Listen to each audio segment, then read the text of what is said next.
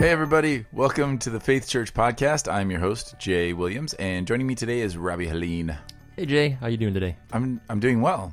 I'm doing well. I, I just realized in like 160 podcasts, You've never asked me how I'm doing? I've never asked you how No, you're doing. You don't care. That was, and even that was just like, well, I have to say that because we have to get wow, this wow, going. wow. So, uh, yeah, we'll air this out later. no, um, hey, so this weekend I had, um, I had a scary nightmare that came true.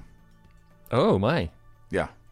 like Nightmare on Elm Street So, style. Like so what is what is a classic? monster What is a real? classic nightmare when you have a like related to having a um, like preaching a sermon or having a some kind of presentation or something to turn in like the classic nightmare. uh, you're naked? Yeah, that was. Why we have to? No, no, not that. That's a classic. The classic is that, and I have this a lot, where that my alarm doesn't go off and I oversleep, and all of a sudden I'm like running Oh. in late, and I haven't been prepared. I don't know what I'm going to say. yeah. Also, a So classic. like I have this nightmare that I'll wake up on Sunday morning without a sermon, and it'll be like nine fifteen, and people are trying to rush me in there nine thirty, and I'm like rushing in there, and I'm like I don't I don't know I don't even know what's going on, Hmm. and I haven't showered and I haven't whatever clothed though usually, so that's different for you, but um, I I.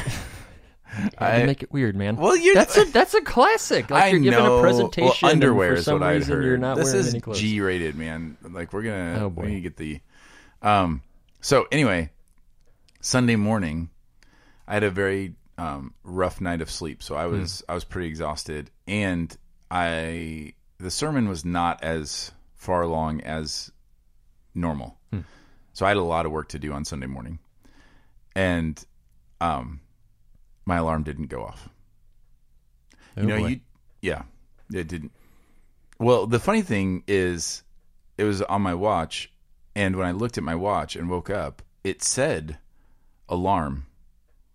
But oh, there's that's no- happened to me before. Yeah. Yeah. like evidently it's been going off for the last 45 minutes, but But no- no, sound and No, no, sound, no vibration, Yeah. no nothing.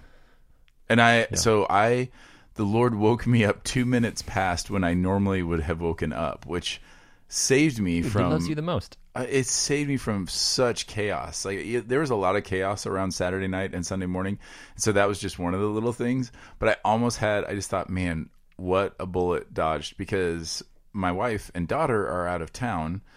So oh man, so there my was no boys- there was no safety net there. no, none. My boys did not stir until well after eight, and so I just all of a sudden pictured a a, a horrifying alternate universe where Judah is coming in and saying like, "Hey, Dad, don't we have to be at church like in ten minutes?" Ah. So This is a strong argument to get uh, one of those old school cartoon style alarm clocks that have Yeah. like the two bells and the tiny hammer in between that So- goes back and forth. fun fact: Those make noise every my, time. My parents bought me because I was notorious for hitting the snooze bar and notorious for sleeping through it. My alarm would wake up everyone else in the house before, and I would not get up. They bought me a Garfield alarm clock, Yeah, which was the size of like a um, medicine ball. okay. It was massive.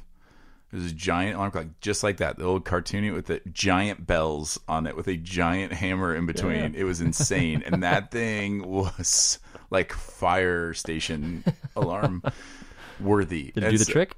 Uh, oh yeah. Well, yeah, but it's one of those things where it's kind of like buying a toddler, like a drum, you know, Oh, yeah, or yeah. Mm-hmm. shaker or whatever. I, it did the trick, but it it it also did the trick to terrify everyone. I mean, we could not handle the stress of waking up like that every morning because it certainly woke me up.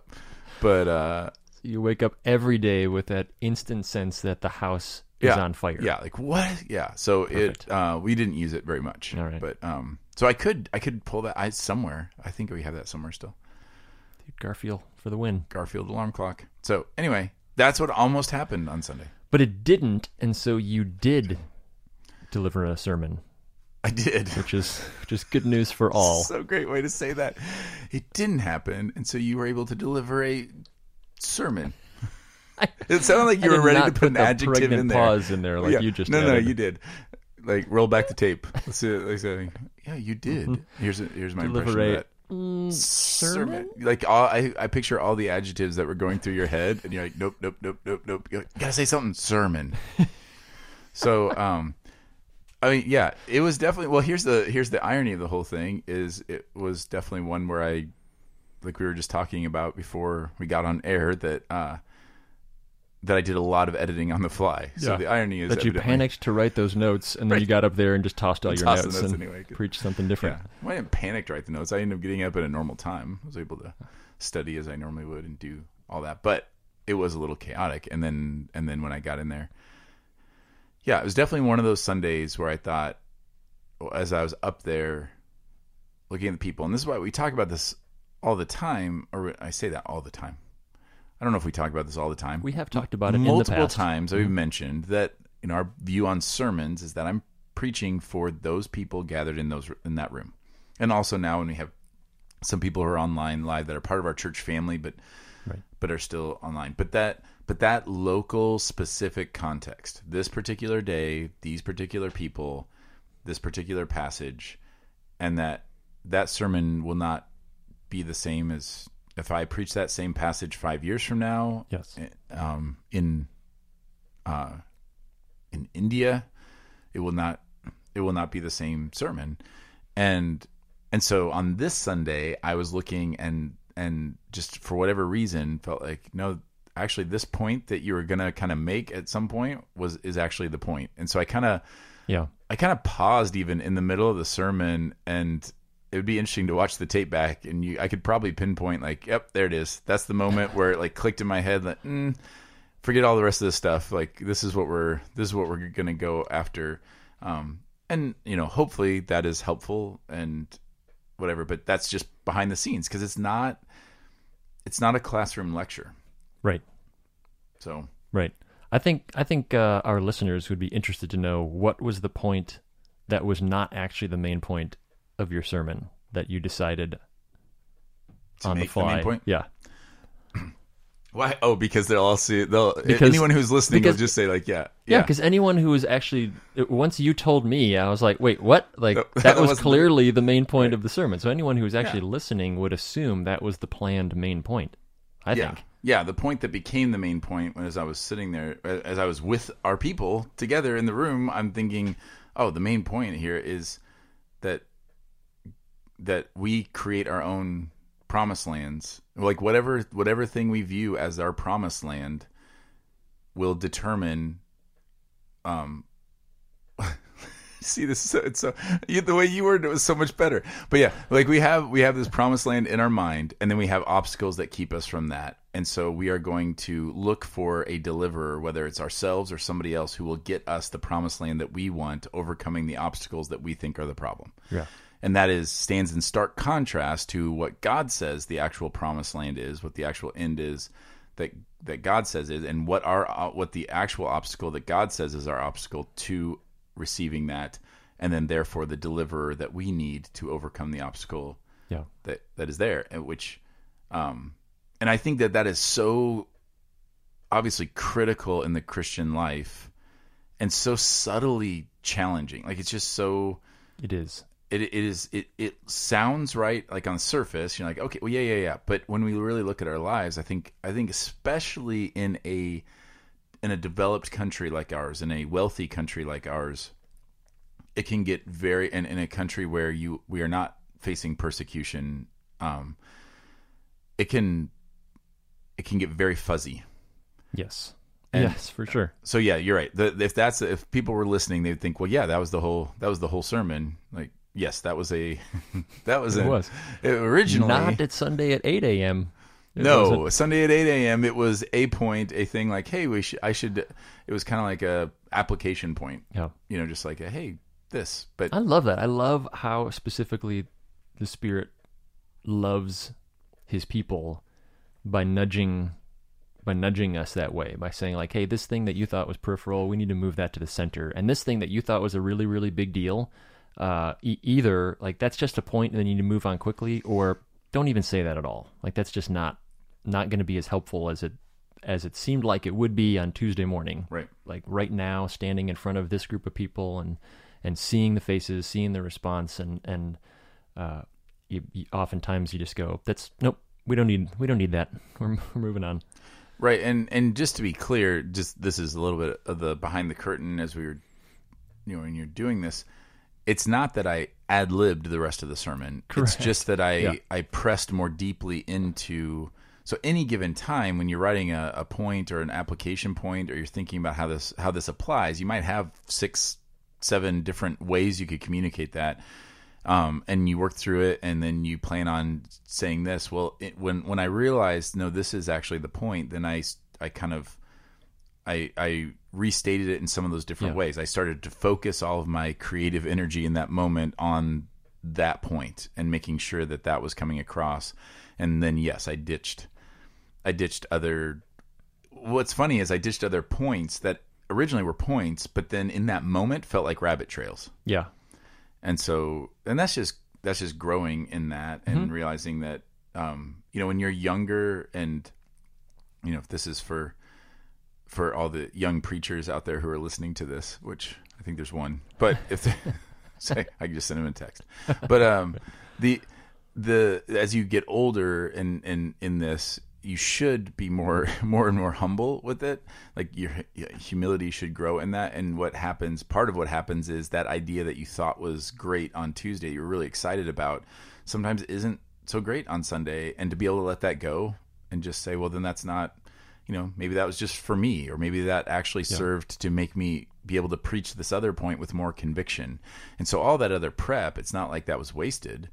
It was it was all an mm. exercise in that and and made me even more confident that no this is this is the point that's right. All all that prep is is more time in the text and internalizing Right. that and growing in our understanding of that, so that you're able in that moment to say, "I need to lean more heavily on this aspect of the text instead of this other one." Yeah. Instead of being a slave to our notes and and feeling in that moment, this is not going to be a helpful point. Like this is actually going to detract. But I have to say it anyway because it's in my notes, Yeah. and so I'm just going to plow right through this unhelpful and distracting point. Like, Yeah, but you know, I would say though, and then I think we should talk about why that point is so fuzzy and gray, and like we had mentioned. Um, but I do want to, I do want to make the point that this is not the same thing as saying that the Holy Spirit only works on Sunday morning. You know, I've, I used to hear Oh, that yeah, growing no, up, that's like silly. you know, That's well, you do all the preparation, but then on Sunday morning, that's when the Holy Spirit shows up. I'm like, no, the Holy Spirit shows up on Tuesday, and so I think it's a personality thing too. I think there are people.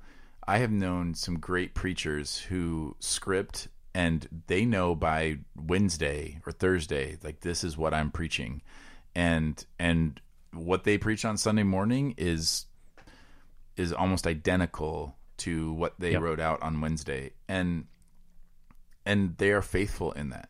And God just Right. works through them in that personality. Their personality is that God uses that, and uses it for His glory. And a person who gets up on Sunday morning and just says, "Well, I don't want to do any preparation because I want to be open to whatever the Holy Spirit says," that's not more faithful than the person who studies and prepares and ends up going Certainly up and not. saying the thing that they plan to say on Wednesday. What makes it faithful or not is your heart in the moment right. if you're clinging to if if you're listening to the Holy Spirit and the Holy Spirit is is moving you in a different direction and you're clinging to your pre-made plans, well Right. that's unfaithful.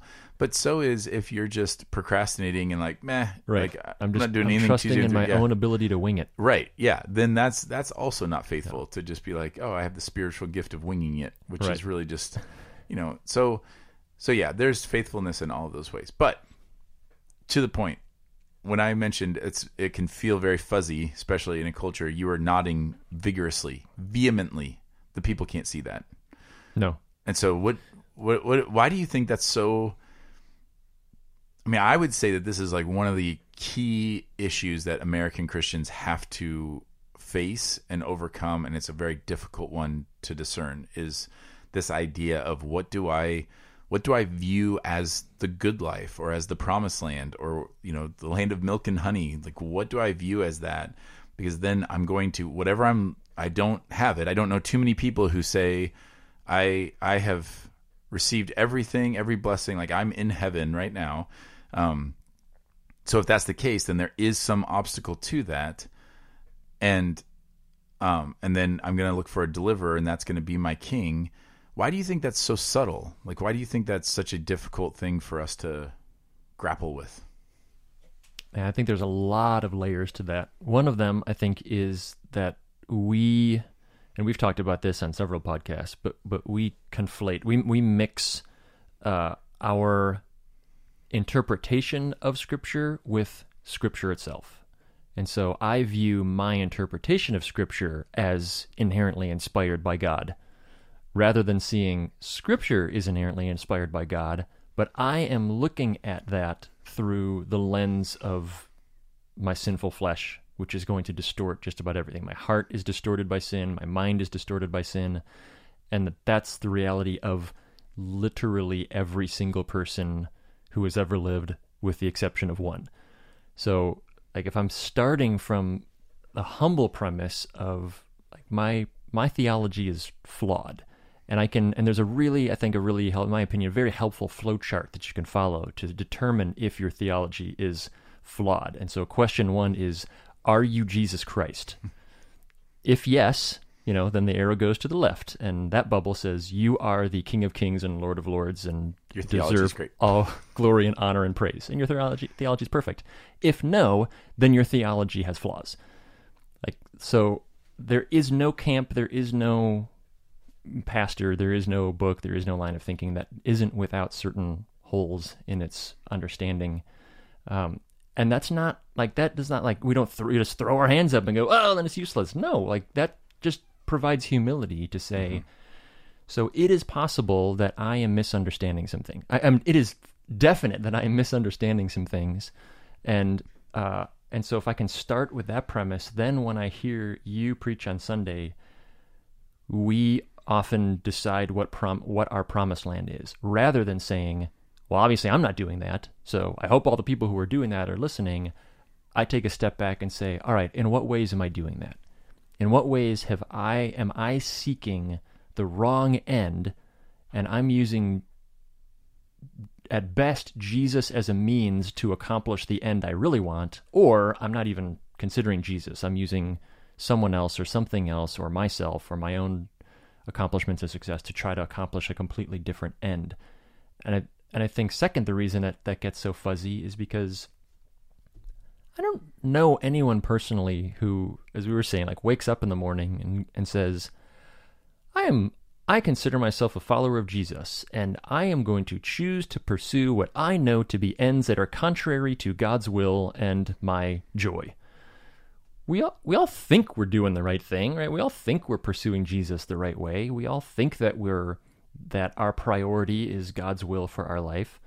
Um, we're we're blind to our blindness, right? We don't we we can't see what we can't see, and so we wake up assuming, well, sure, I'm I'm pursuing God's will, rather than waking up and going, man, there's there's definitely some blind spots, and and I need to look to things like what are the things that make me angry, what are the things that you know stir up emotions in me, what are the things that I'm afraid of, asking questions like that help me determine so what is it that I'm actually pursuing and what is it that I believe is preventing me from getting there? And oftentimes the answer is not more Jesus. Right. and the thing that's the you know this is the obstacle to me getting more Jesus. It's something else. It's something other than Jesus which then means I'm going to cling to something other than Jesus in order to get there Yeah, I I agree with all of that. I I think what you just said there about you know we don't typically wake up and think I'm going to go the opposite direction. You know, we, we read we're not Jonah right, right, exactly. we read Jonah and you think like, well, I didn't the do that. exception not the rule right? Now, I think most of us can look back.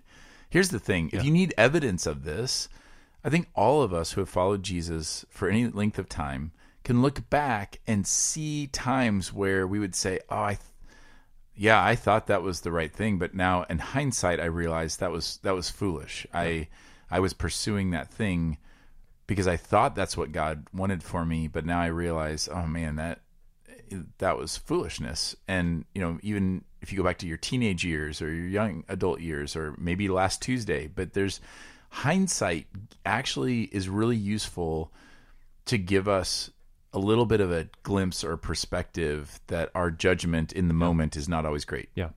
Because any, I mean, like we all have things we regret. We all have things that we do in the moment that we think are good and right or justified, and then later you're thinking, why? How did I possibly think that that was a good idea? Because because we have blind spots, and and so I think yeah, being humble in that, I think that's uh um, I think that's critical, and I think one of the things is especially here, there's so many similarities between our kind of twisted view of the promised land and what God yeah. has. And so, um, so things like this will happen where, uh, you know, when I was doing church planting, there was this feeling of, well, people just wanted, um, they're pursuing attendance and pursuing, Okay. you know, like a lot of churches, that was a, that was a big thing for a long time, still is, but you measure success based on how many people come. And so that's kind of like the promised land for the church of like we want as many people in here. And it's it's it's subtle, but there is a difference between I want as many people to come in here as possible and I want to be as faithful of a church as possible. Yeah. If you're equating faithfulness with numbers, um, then you start to pursue the numbers. And and it's there's similarities. Does God want more people to come to know him? Yes. Yes. Are we called to go share the gospel and bring in more people to Absolutely. to- yes. Do we want more people to come on Sunday morning? 100%. And so it's all those similarities with it that can feel like you feel like you're on the right track, but you're actually not realizing, yeah, but the actual end goal becomes numbers. And if the numbers become your goal, well, the obstacle to those numbers could be anything from, um, you know, how many people actually hear about your church or how many, you know, how big of a worship area you have or what kind of music you play or whatever. You get, you get wrapped up in that. And then your deliverer from those obstacles become like the business experts and marketing gurus Yeah. and all that and and before you know it you're making decisions that are very counter to the way Jesus Right. would function in ministry but it's all in pursuing this end that you you're so convinced that that's the goal and so you don't even realize like you're actually following a different king to get there even though it's like 90% in common you know Yeah. um Yeah. Which is why every week I get two to three emails from church marketing companies Yeah. saying, buy this book on six ways to get more people to show up on Sunday. And it's like, man, if look at the table of contents. If it doesn't say preach the gospel and make disciples six times in all six Right. chapters, then I'd be like, you're doing it wrong, Yeah. man. And this isn't this isn't church. Like you're just you're selling a product. And but but nobody wakes up and goes, I'm gonna well, somebody does. Very few people. Very few people wake up and go, I am I am commoditizing church. Like I'm gonna make this into an Right. income generation plan, so I can just sell more product. It's I have this really good, well-meaning idea to try to accomplish what I believe the actual end is, and unless we hmm. continue to go back to Scripture and see, well, how did three thousand people come to Christ in one moment? With no social media Marketing. plan, like oh, they preached the gospel, Yeah. and then they made disciples out of them. Like, Well, not even preach the gospel. He walked out his door. I mean, Right, I've said this walked out, before, yeah. but like when people say, "Well, at Pentecost they had like you know thousands of people there, so we Right. should try to draw a crowd," and I was like, Peter didn't try to draw a crowd. He, walked out on the balcony, He right. walked out on the balcony. There's a bunch of people there, and Right. I, so I would tell in our church planting training, I would tell church planters like, by all means, if you walk out your door and there's thousands of people standing there, preach the gospel. Yeah, and if they all come to faith, like you are now a Amen. mega church and go for it. Yeah. But but I think and here's what's so tricky about it is not only there's the similarities mean that there are good things in these right, false ends that we pursue. And so what you'll get caught up in and, and so to use another illustration besides the church could be family. You know, it could be that that um I, I want my family to be like a godly family and to, you know, have to look this particular way or um flourish in a particular way. And many of those pursuits are good things. They're things that God even calls us to. But is it the end? Right. Is it the main goal? And I think the ability to separate those, to say that, well, yeah, I want to be a, a good husband, you know, or I want, I want my, I obviously want my kids to flourish. Um, but there's a difference between making that an, like what Keller would say, uh, taking a good thing and making it an ultimate thing. Yeah. That that's what idolatry is, and we see it in all these different ways. So so with the pastoring in the the in the church world, we don't intentionally do things to chase people away.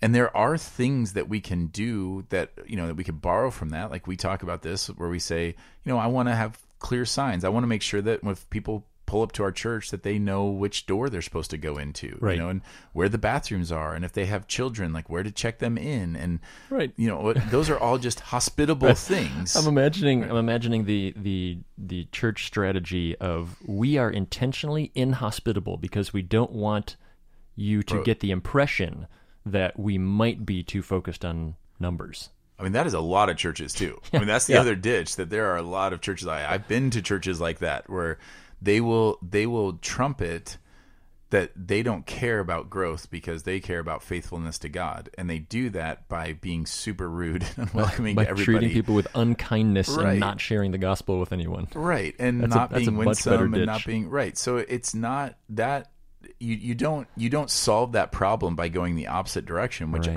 i i did for a while like hmm. anything that smelled of that kind of church growth stuff i ran away from even to the point of realizing i'm actually not being hospitable right hmm. now. That's not hmm. faithful yeah. to jesus.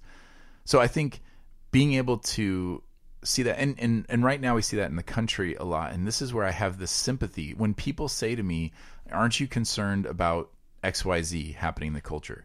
Yes. Yes. and what we keep trying to remind people though is you ha- it is a critical thing to remember what the actual end is I would love for our country to flourish as an influential center for Christianity across the world. Like I would love for that to happen.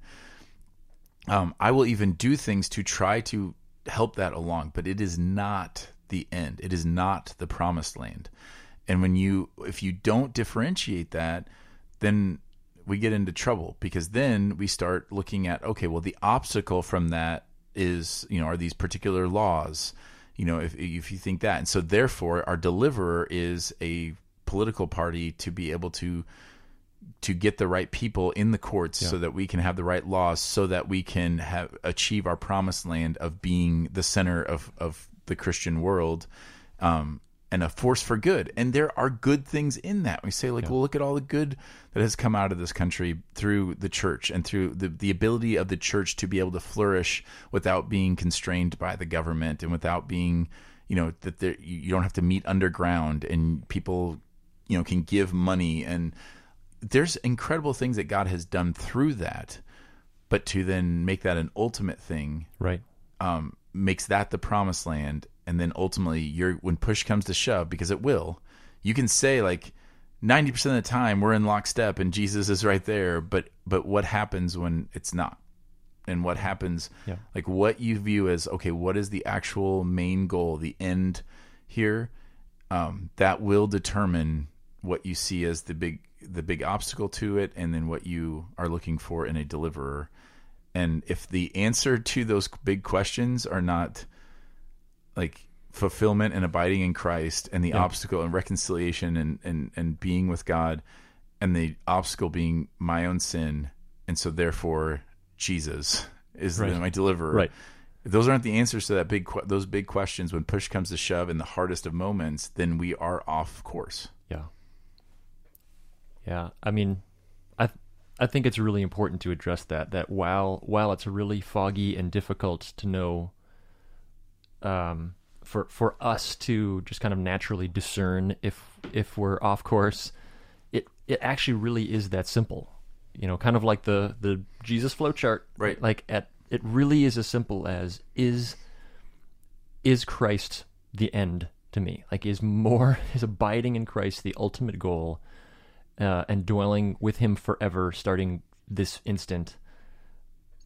Then, then I have, then my my goals are misaligned, and and if and if I don't see, as you said, if I don't see my own sin as the primary obstacle to everything else, to achieving more of Christ, like it really is that simple of that is the the only answer right? Because that's what god has defined as the end. That's what god has told us explicitly is the problem is the obstacle. And he has determined uh, the means to save us from that obstacle in in the cross and Christ's life, death, and resurrection. And when we do that, then Jesus will be our king. Then then we don't cling to idols because we trust what God has told us is the end and the means, uh, rather than me coming up with it on my own. It it, it is blessedly simple. I just we don't love that because we kind of like our idols, right? I like the ends that I have determined. There's I, I've grown comfortable with that, and I don't like thinking of myself as the primary obstacle. It is much more comfortable to think of you as the primary obstacle, Right. or all those people out there. Certainly not us, and definitely not me, because then I would have to take some responsibility, and I would have to make some significant changes, uh, and and realize that I am wrong and desperately need Jesus. Um, but that's like that is where freedom is. That is where life is found, abundant life. That is where I'm actually released from all these things and can pursue the end that I was created and saved to pursue by the means that He has determined to pursue that, and everything else ultimately crumbles in the end. Right? The proverb: "There's a way that seems right to man, and in the end, it leads to death." Like my way, everybody dies. His way, abundant life, eternal. That seems better. I mean, I mean, It- seems better. So why is it so hard for? Like, why do we not hard. actually want that I, then? you know, we get stuck. You know, like a soldier that gets stuck in a. Uh, we're very myopic. First of all, like Yeah. we tend to only. I mean, we are finite, so we can only see from the perspective, the point of view that we're in. And once we get fixated on something as the problem, Hmm. we do start to get a little blind to everything else. We all do this. I mean, imagine, you know, as soon as you, whatever you attribute, if it's uh, a new job or a new relationship or a new toy or whatever, if you get it in your head, this this is a major problem that I've got to get this figured out. We we all tend to get like, Yeah. okay, I gotta I gotta deal with that then, and just reminding ourselves of well, this is this is not an ultimate thing. And what that does, it keeps us tethered to Jesus. So here's here's another example that depending on what you want, what a person wants me to say on any given moment, I'll I'll hear a couple of things. One, we should not live for the praises of men. Like Jesus says, you'll be hated. Yeah. You know, I, if they hated me, they're going to hate you. Um. Also, Jesus Paul was doubles down on that by saying, if I was interested in the praises of men, then I would not be a servant of Jesus Christ, Right. Because those things are in conflict. right. And here's the fun part about it, because then on the other end, Jesus was beloved. right. by the masses and many many many times we are told that an elder to point an elder they should be thought of like well thought of by outsiders Yeah. that we are supposed to be seen in in the world as you know as above reproach and we are supposed to like that they shouldn't have anything that if they accuse us of anything it should be foolishness you know be, they should be put to shame because of you know our good works in there Which is also Paul, who said the other Yes. comment too. So it's not like you got Right. two apostles who were No, like, "Oh, these guys have different." Like, nope, both Paul. And and I think what's what is important in there is if so if your goal if you look at that and you say oh we should be well thought of by outsiders like we want we want the world to see us as good um well then that leads to a lot of compromise. If that's my promised land like if that's my measuring stick and i can quote scripture all along the way to say this is why we have to be seen in this way and then i'm going to look for a particular way to deliver me and it is not going to be the way of jesus. But the other ditch where i've seen so many people say well yeah but jesus said we're going to be hated.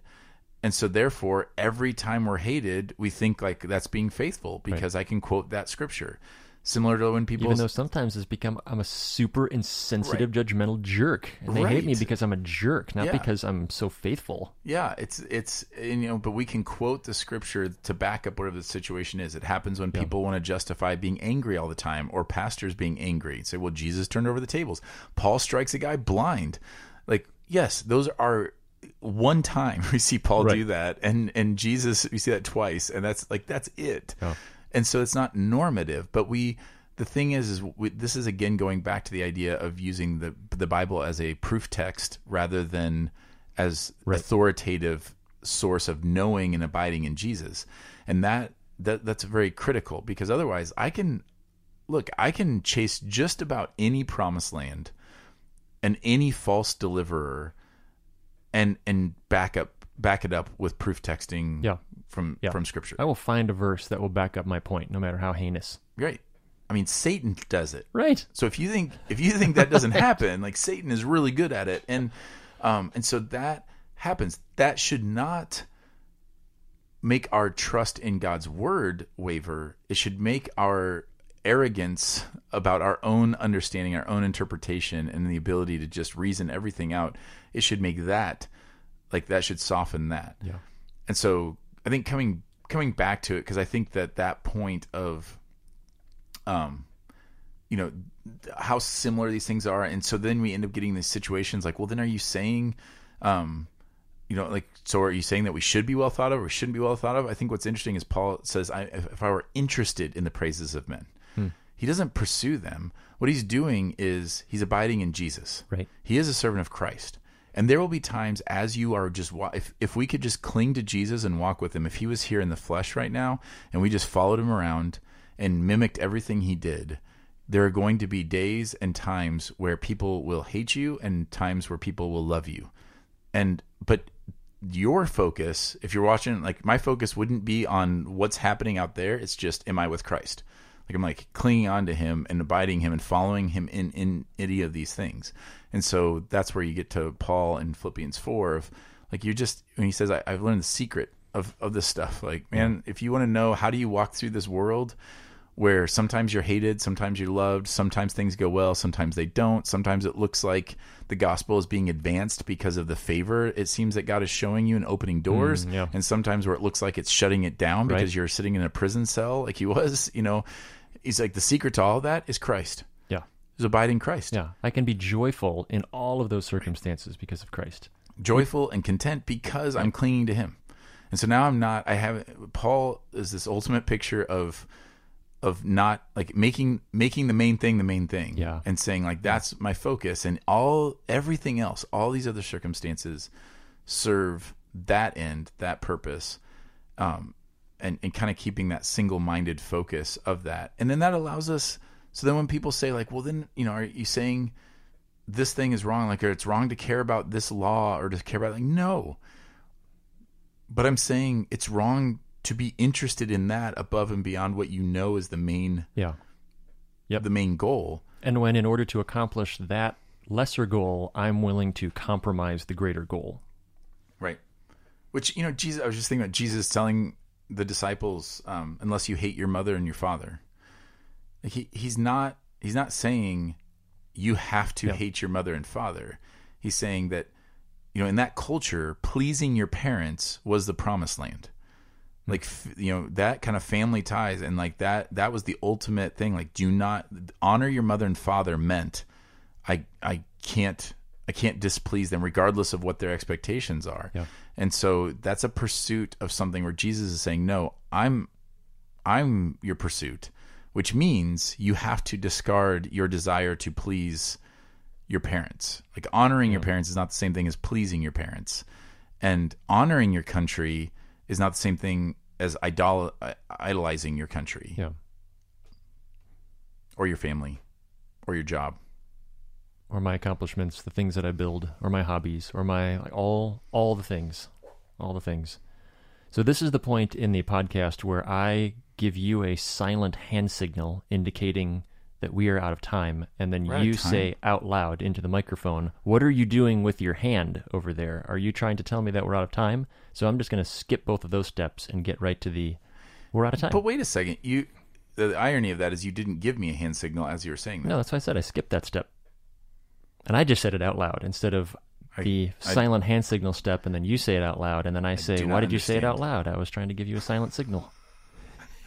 Why did, did See, I saved so just- much time this, this, is, way. This is why our listenership is plummeting. that's that's too inside and too deep cut of a Oh, Pe- that was good. Yeah. Yeah, we we looked at Robbie. We had a fun lesson in graphs. Robbie showed me the Yeah. listenership, and it looked like the bar graph looked like listenership was plummeting. like it looks like is it a free looked fall? awesome, yeah. And then you realize the math. You actually look at the and numbers. You're like, oh, actually, we're doing yeah, really great. Yeah, but- yeah, everything's fine. So because of that, we hope it's helpful. Yes, we've doubled listenership, so hopefully both of you enjoyed this Right, podcast. right. And uh, see what I did there? I see what you did there. Uh, that was a J like self-deprecating thing. I'm learning from the master. Mm. Mm, that sounded like I was doing like a Jeff Goldblum thing there. Mm, yes, I. I'm, I'm not doing Strong impressions. We need to land, land this plane. plane. You're Land supposed it. to, this. You it. gave me the signal, the verbal signal, and now you're not right, landing so that you can now land the plane. What? You're the lander. All right. Hey, thanks for listening. Uh, hopefully, you probably should have bailed two and a half minutes ago, but if you're still listening, we love you. We appreciate uh, you taking the time and hope that uh, this is an encouragement and a blessing to you. If we can help and serve you or pray for you in any way, or you just want to share something encouraging about what God's doing in your life, we would love to hear from you. You can grab us on a Sunday, or you can uh, reach us uh, by emailing us at connect at faithpeshtigo.com. And until next time, grace and peace.